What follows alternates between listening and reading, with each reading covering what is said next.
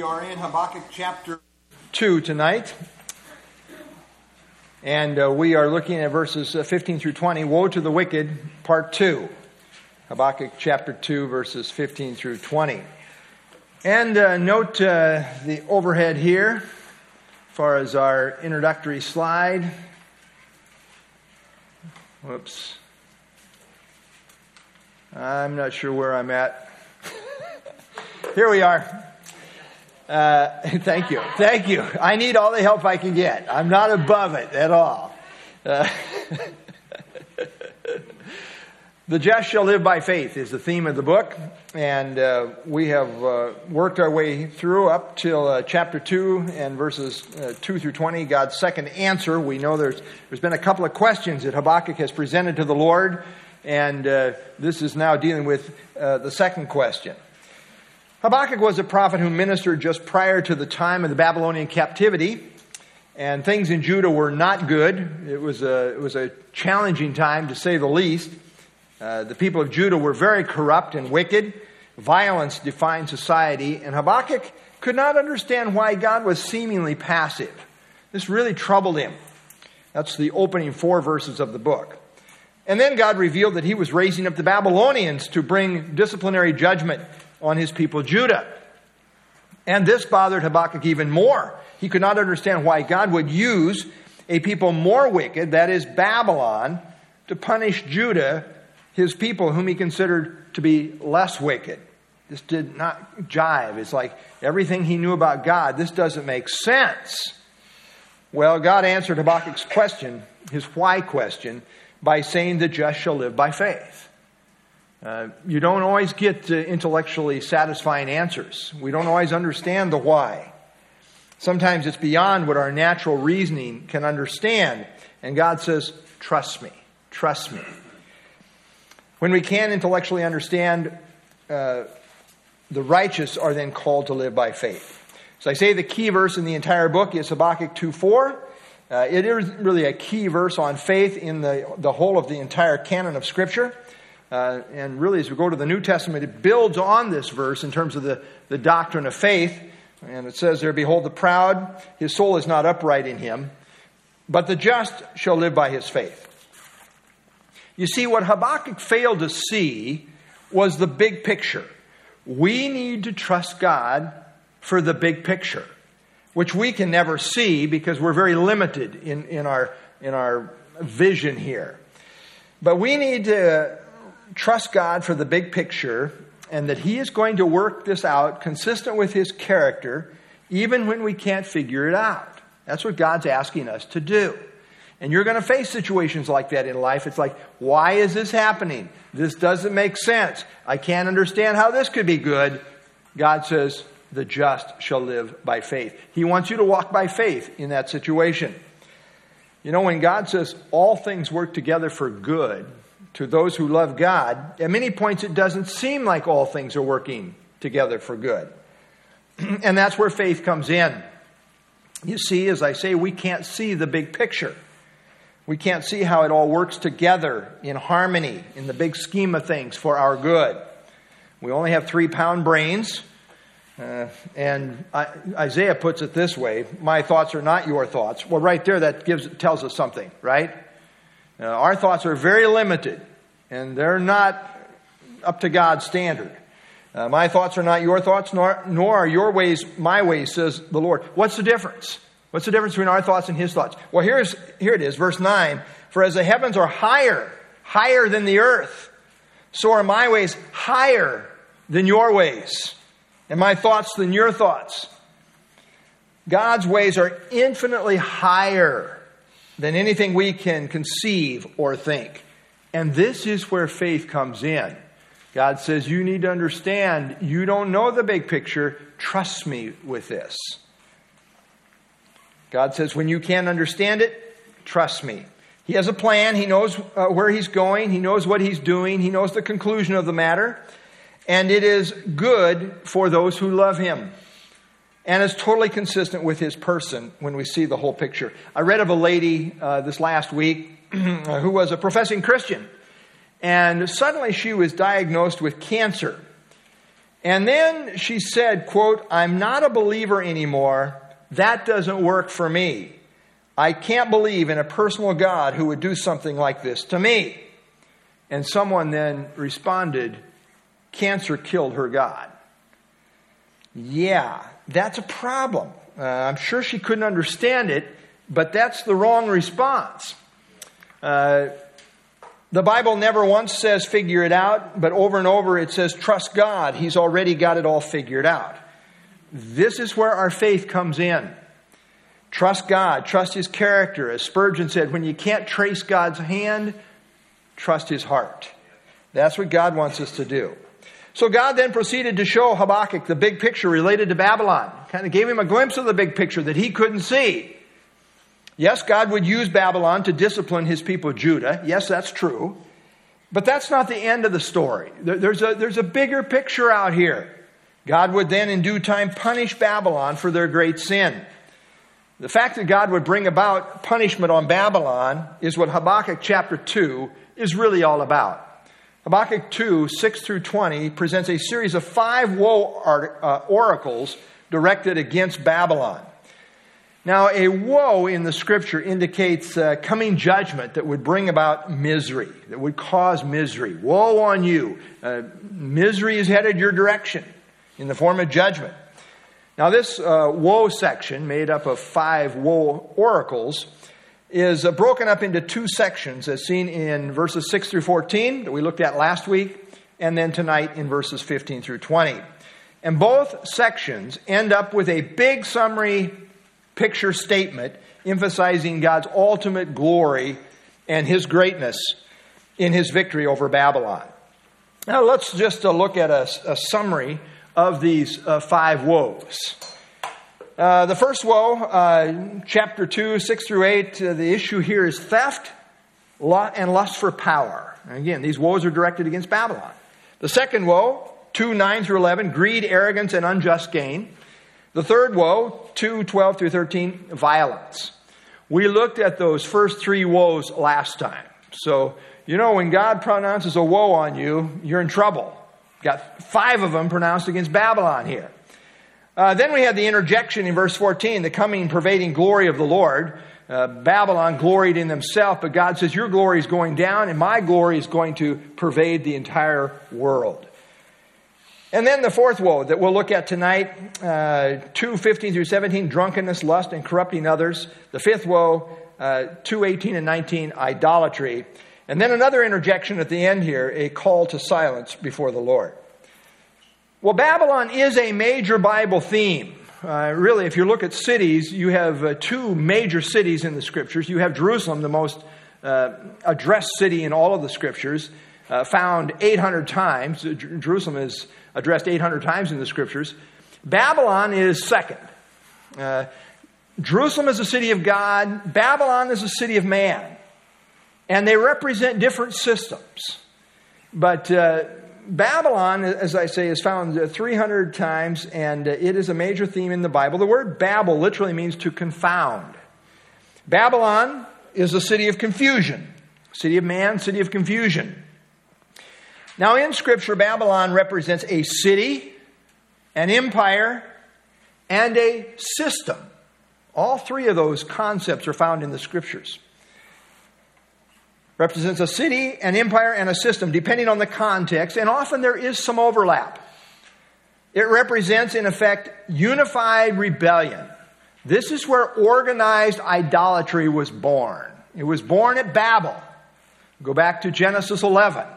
Uh, Babel represents organized idolatry, organized religious rebellion against God. And the final form of it will come into play as far as this Babylonian system that even now permeates in the world. It will come into play under the Antichrist. Uh, this will be the apex of the Babylonian system, representing unified rebellion of mankind under the key rebel leader, the Antichrist. And of course, the Antichrist, is he a religious man? Well, of course he's a religious man. I mean, he's the most religious man, as far as false religion, that there will ever be. He says, I'm God, worship me. I'm all about religion. In fact, I am the God.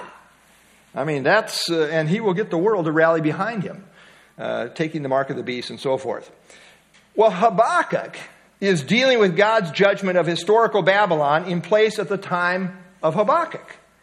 But it also has prophetic overtones that foresee God overthrowing the final form of this Babylonian system in the setting up of the Messianic kingdom. Now, we noted in conjunction with chapter 2 here in verse 14, uh, which ultimately sees Babylon's glory going down and the earth being filled with the knowledge of the glory of God's power, which will be all encompassing as the waters cover the sea. We saw there that this will really be fulfilled in conjunction with the second coming of the Lord when he comes to establish his reign over all the earth. So even though God is addressing Babylon in the days of Habakkuk, there is a prophetic overarching theme that reaches to the final conclusion of this Babylonian system that will be in place under Antichrist at the second coming of Jesus Christ. So there is a, there is a connecting theme, a Babylonian theme, and how the Lord's going to put down Babylon in the final sense. That theme is represented here in the book. Well, that brings us to the fourth woe against Babylon. Let's pick it up, uh, chapter 2 and verse 15. Woe to him who gives drink to his neighbor, pressing him to your bottle, even to make him drunk, that you may look on his nakedness. Now, we noted in verse 5 that Babylon was a society given over to wine. And here in verse 15, we see that the Babylonians used alcohol to exploit people. Uh, to the end, they took advantage of them sexually. Now, drinking and sexual sin often do go together in the scriptures in what the Bible calls debauchery or dissipation. Debauchery, excessive indulgence in sensual pleasures. Uh, dissipation, pretty much the same thing. Uh, overindulging in sensual pleasures. Uh, we have scriptures like this in 1 Peter chapter 4. For we have spent enough of our past lifetime in doing the will of the Gentiles. This is, this is, this is what they do. Uh, when we walked in lewdness, lusts, drunkenness, revelries, drinking parties, abominable idolatries. In regard to these, they think it's strange that you do not run with them in the same flood of dissipation. A, f- a flood of dissipation. Speaking evil of you, they will give an account to him who is ready to judge the living and the dead. They're going to give an account for living this way. David Levy says alcohol lowers a person's inhibitions and often leads to immoral acts in which the person would not normally indulge. Wicked people use various means to exploit people. And one of the things uh, the world is all about, the way of the Gentiles, as, as, uh, or the will of the Gentiles, as Peter calls it, is uh, the use of alcohol. The intoxication of those conquered by Babylon led to them being sexually degraded and misused and abused by the conquering Babylonians. Moody Bible Commentary says, just as a, a wicked man will get a woman drunk to take sexual advantage of her, Babylon took immoral advantage of its neighbors to look on their nakedness. Indeed, that is what they did. Now, uh, Jeremiah also addresses this. It says, uh, Babylon was a golden cup in the Lord's hand that made all the earth drunk. And I think he's talking spiritually here, uh, mainly. Uh, led the world into deep idolatry. Babylon and idolatry go together. And so Babylon had an influence over the whole world that made all the earth drunk. The nations drank her wine, therefore the nations are deranged. Spiritually deranged. Uh, into false religion. As I say, this, this false religious system ultimately will be headed up by Antichrist. Well, the abuse of alcohol has become an acceptable sin in our society. Uh, so long as you aren't driving, of course. You don't want to drink and drive. I mean, that's, you might kill somebody, of course. But one stat says alcoholism is the number three health problem, only behind heart disease and cancer. David Levy reports, quote, alcohol addicts outnumber drug addicts 10 to 1. Alcohol related deaths outnumber drug related deaths 33 to 1. Whatever the exact figure, the problem in America with alcohol is a, is a big problem.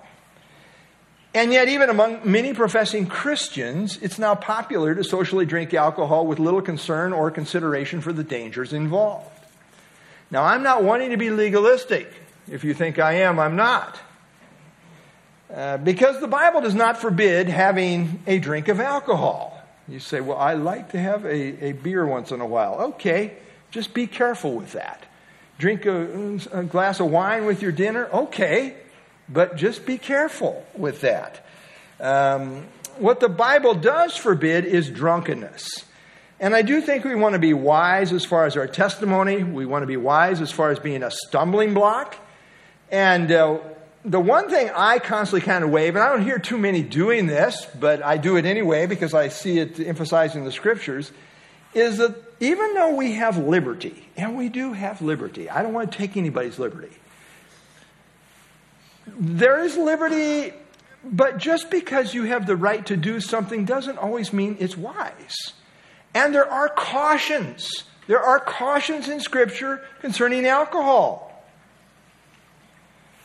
Somebody uh, put this together. Alcohol is a very effective dissolving agent. It dissolves families, marriages, friendships, jobs, bank accounts, and neurons, but never problems. And then it gives some scripture. We want to be wise. Uh, there are warnings. The wisdom literature has a number of warnings about uh, alcohol, wine. Proverbs 20, verse 1 Wine is a mocker, strong drink is a brawler. Whoever is led astray by it is not wise. Uh, we find this emphasis. Verse 16 You are filled with the shame, in, you are filled with shame instead of glory. You also drink. It's kind of a command, like you, you are going to drink too. Drink judgment. And be exposed as uncircumcised. The cup of the Lord's right hand will be turned against you, and utter shame will be on your glory. Babylon constantly promoted their own glory. They tooted their own horn but God is going to turn it into shame. They made everyone else drink to their humiliation, but now God's going to make the Babylonians drink shame. He's going to turn the tables on them, in effect. Now, when it says uh, he's going to expose them as uncircumcised, you realize that to a Jew, the idea of being uncircumcised meant to be scorned as godless. You're a godless person, uncircumcised. You're not in covenant relationship with God. So to be called uncircumcised was to be an object of contempt as one who is alienated from God. And when it talks here about uh, the cup of the, that's in the Lord's hand, uh, cup in the Lord's hand in Scripture often metaphorically depicts a vessel filled with wrath. When it is finally filled, it is poured out in judgment upon people. For example, God told Abraham that it would be 400 years until his people, the Jews, would come into the land of promise because the iniquity of the Amorites was not yet full. Genesis 15, 16. The picture is that of a cup of wrath being filled up, and when it is full, then God pours it out. I think that's what's happening in the world today. I mean, uh, God's cup of wrath is filling up. It's filling up it's filling up. How full is it? I don't know. How far is that going to go? I don't know. We don't know. But the cup is filling up. And when it's full, God pours it out. Note a couple of verses here. Jeremiah chapter 25. For thus says the Lord God of Israel to me, Take this wine cup of fury from my hand. Again, metaphorically speaking, and cause all the nations to whom I send you to drink it and they will drink and stagger and go mad because of the sword that I will send among them. Then I took the cup from the Lord's hand and made all the nations drink it to whom the Lord had sent me. We read in the book of Revelation concerning this final form of Babylon, which I believe is going to be a revival of the city of Babylon too, as well as the final form of the system. But uh, Revelation 16, 19, now the great city was divided into three parts, and the cities of the, nation, of the nations fell. And great Babylon was remembered before God to give her the cup of the wine of the fierceness of his wrath.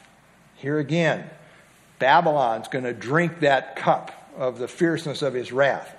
Well, this cup of wrath is pictured as being in the right hand of the Lord, which signifies the, the position of power. Uh, normal, no, I was going to say normal people. Normally, people are right handed. Those that are, they're okay too, but anyway. Uh, the right hand is normally the, the arm of strength. And so that's the picture here. God, in his power, his great power, is going to bring this judgment around on Babylon. And then for emphasis, it's emphatic in the Hebrew. The end of the verse says, And utter shame will be on your glory. It expresses uh, uh, extreme contempt. This will be their experience. Verse 17 For the violence done to Lebanon will cover you, and the plunder of beasts which made them afraid because of men's blood, and the violence of the land and the city, and all who dwell in it. Notice he talks about Lebanon here. Uh, the violence that Babylon did to Lebanon is going to come back on them. They are going to reap what they have sown. Understand, Lebanon was a, a, nation that is spoken of quite a bit in the Old Testament scriptures. It was north of Israel, and it was known for its great forests, its cedar trees, and for its wildlife. So here it was, you know, you got Israel down here, Lebanon up here north, known for its, its great forests, its cedar forests, and for its uh, wildlife. Now, when Babylon ravaged this entire region, they cut down these magnificent forests.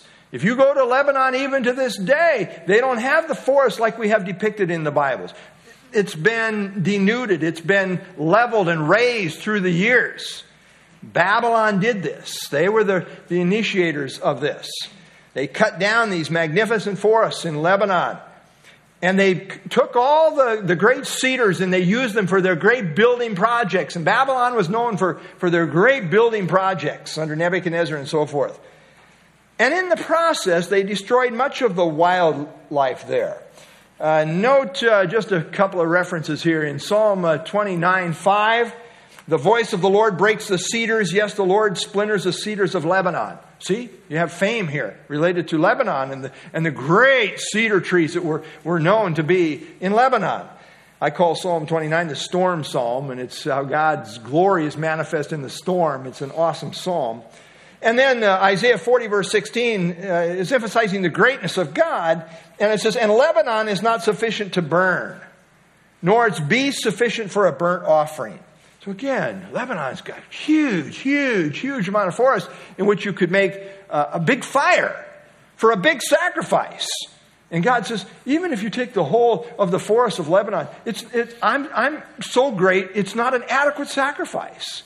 And even if uh, you get all of, the, all of the beasts that are in the forest there, it still would not be an adequate sacrifice.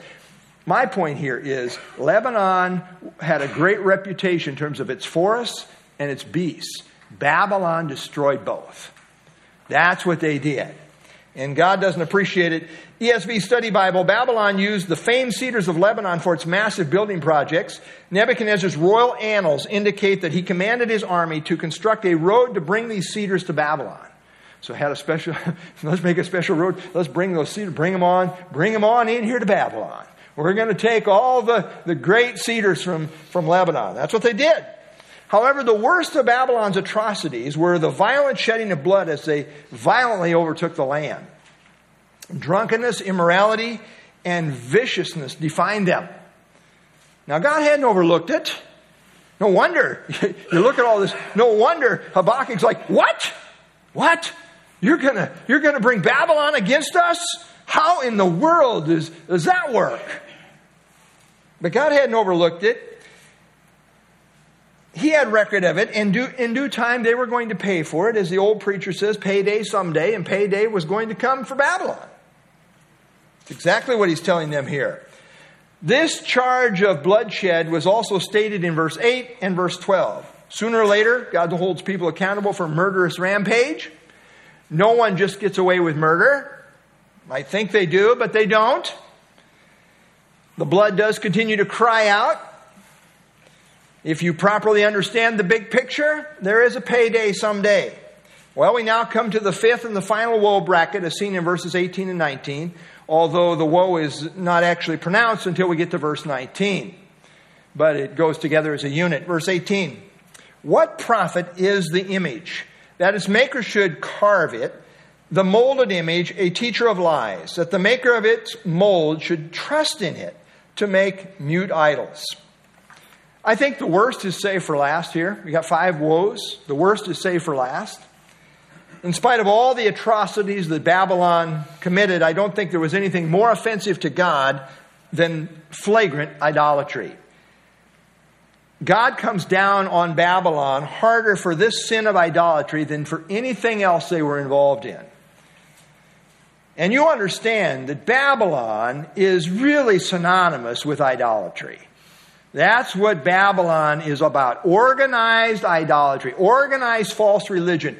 It all goes back to Babylon. It all grows out of Babylon. That, that's one of the great themes in the Bible that comes to its ultimate uh, conclusion and consummation under Antichrist. There's a reason the very first of the Ten Commandments says, You shall have no other gods before me. The greatest of all the commands is to love the Lord your God with all your heart.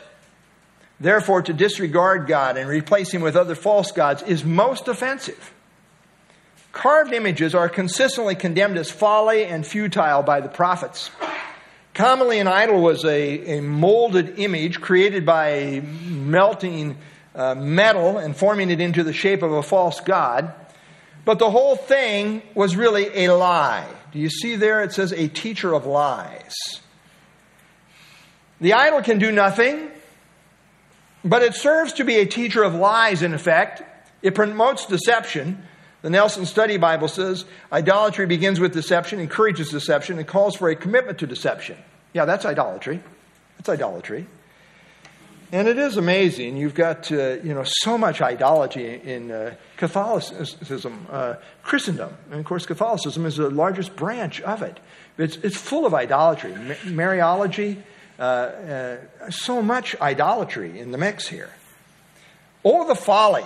Uh, the maker of an idol then trusts it to do something for him. This is really spiritual insanity. Uh, these are just mute, dumb, lifeless idols. The question here uh, what profit is such an image? Well, the answer is what? None. Absolutely none. Uh, they could not speak at all. You know, you're in big trouble when your God doesn't speak at all, doesn't move at all, doesn't do anything at all, just sits there like a dumb God. You got a really stupid God. I mean, it's, it's, it's, it deserves to be mocked. Any supposed oracle attributed to them is purely a lie.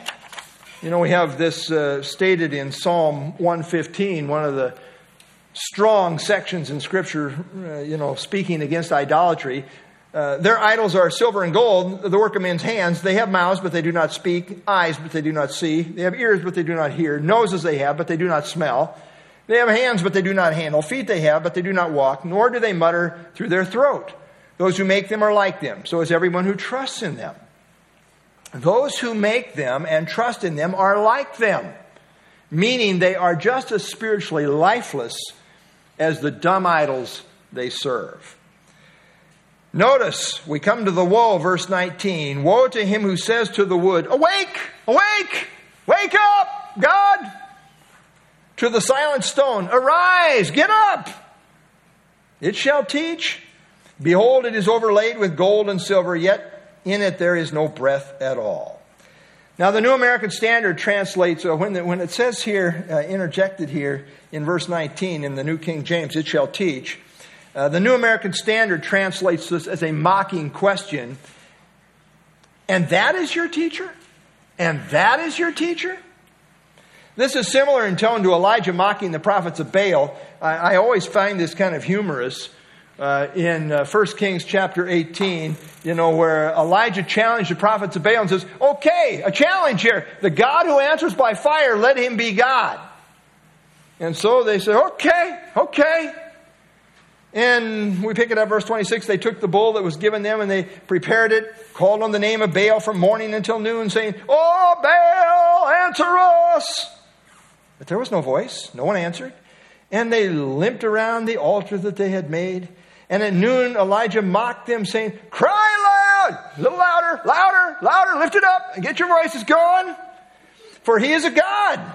Either he is musing or he is relieving himself or he is on a journey, or perhaps he's asleep and must be awakened. And they cried aloud and cut themselves after, after their custom with swords and lances until the blood gushed out upon them. And as midday passed, they raved on until the time of the offering of the oblation.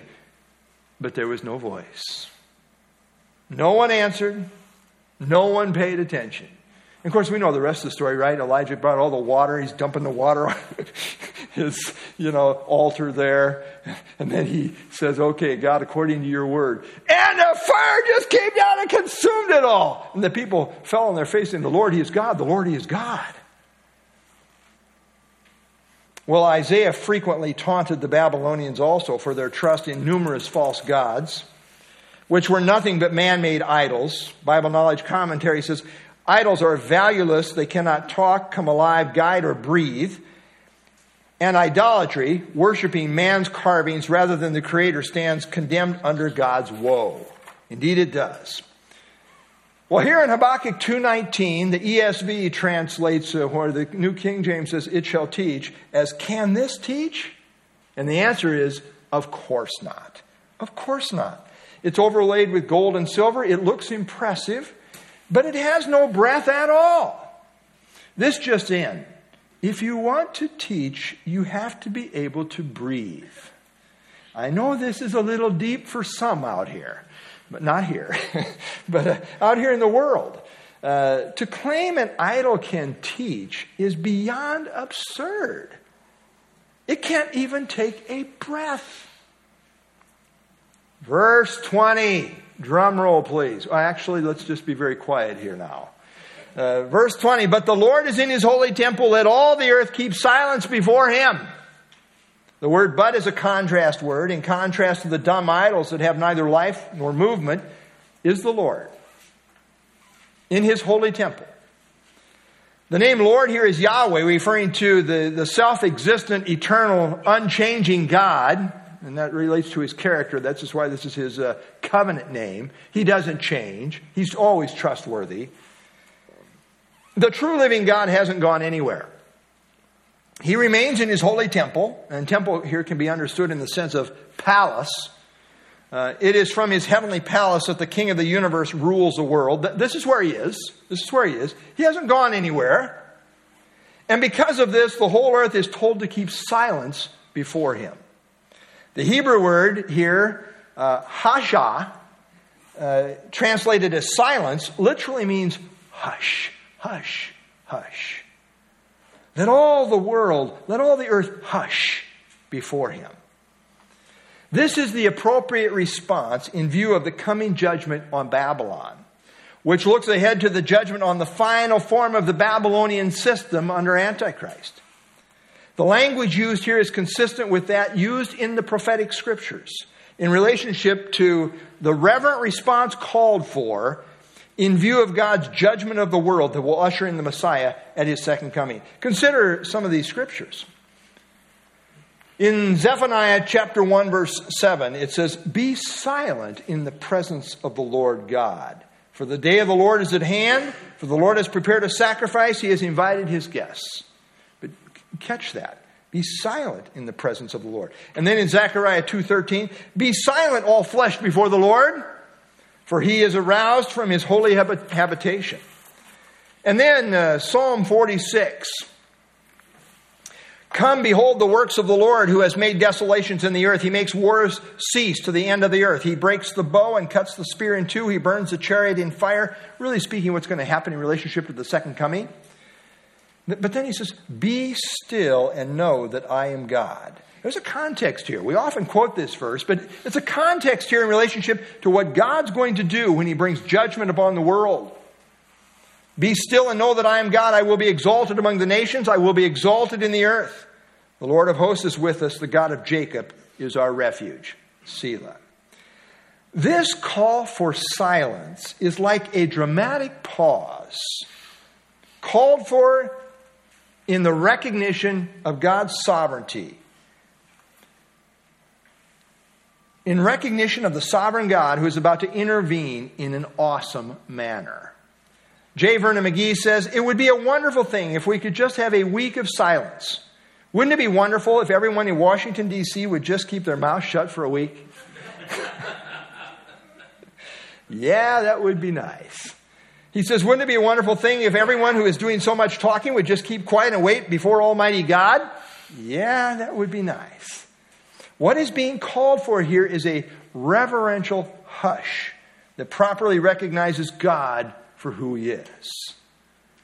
The first step in repentance really is to keep your mouth shut and really listen to what God says.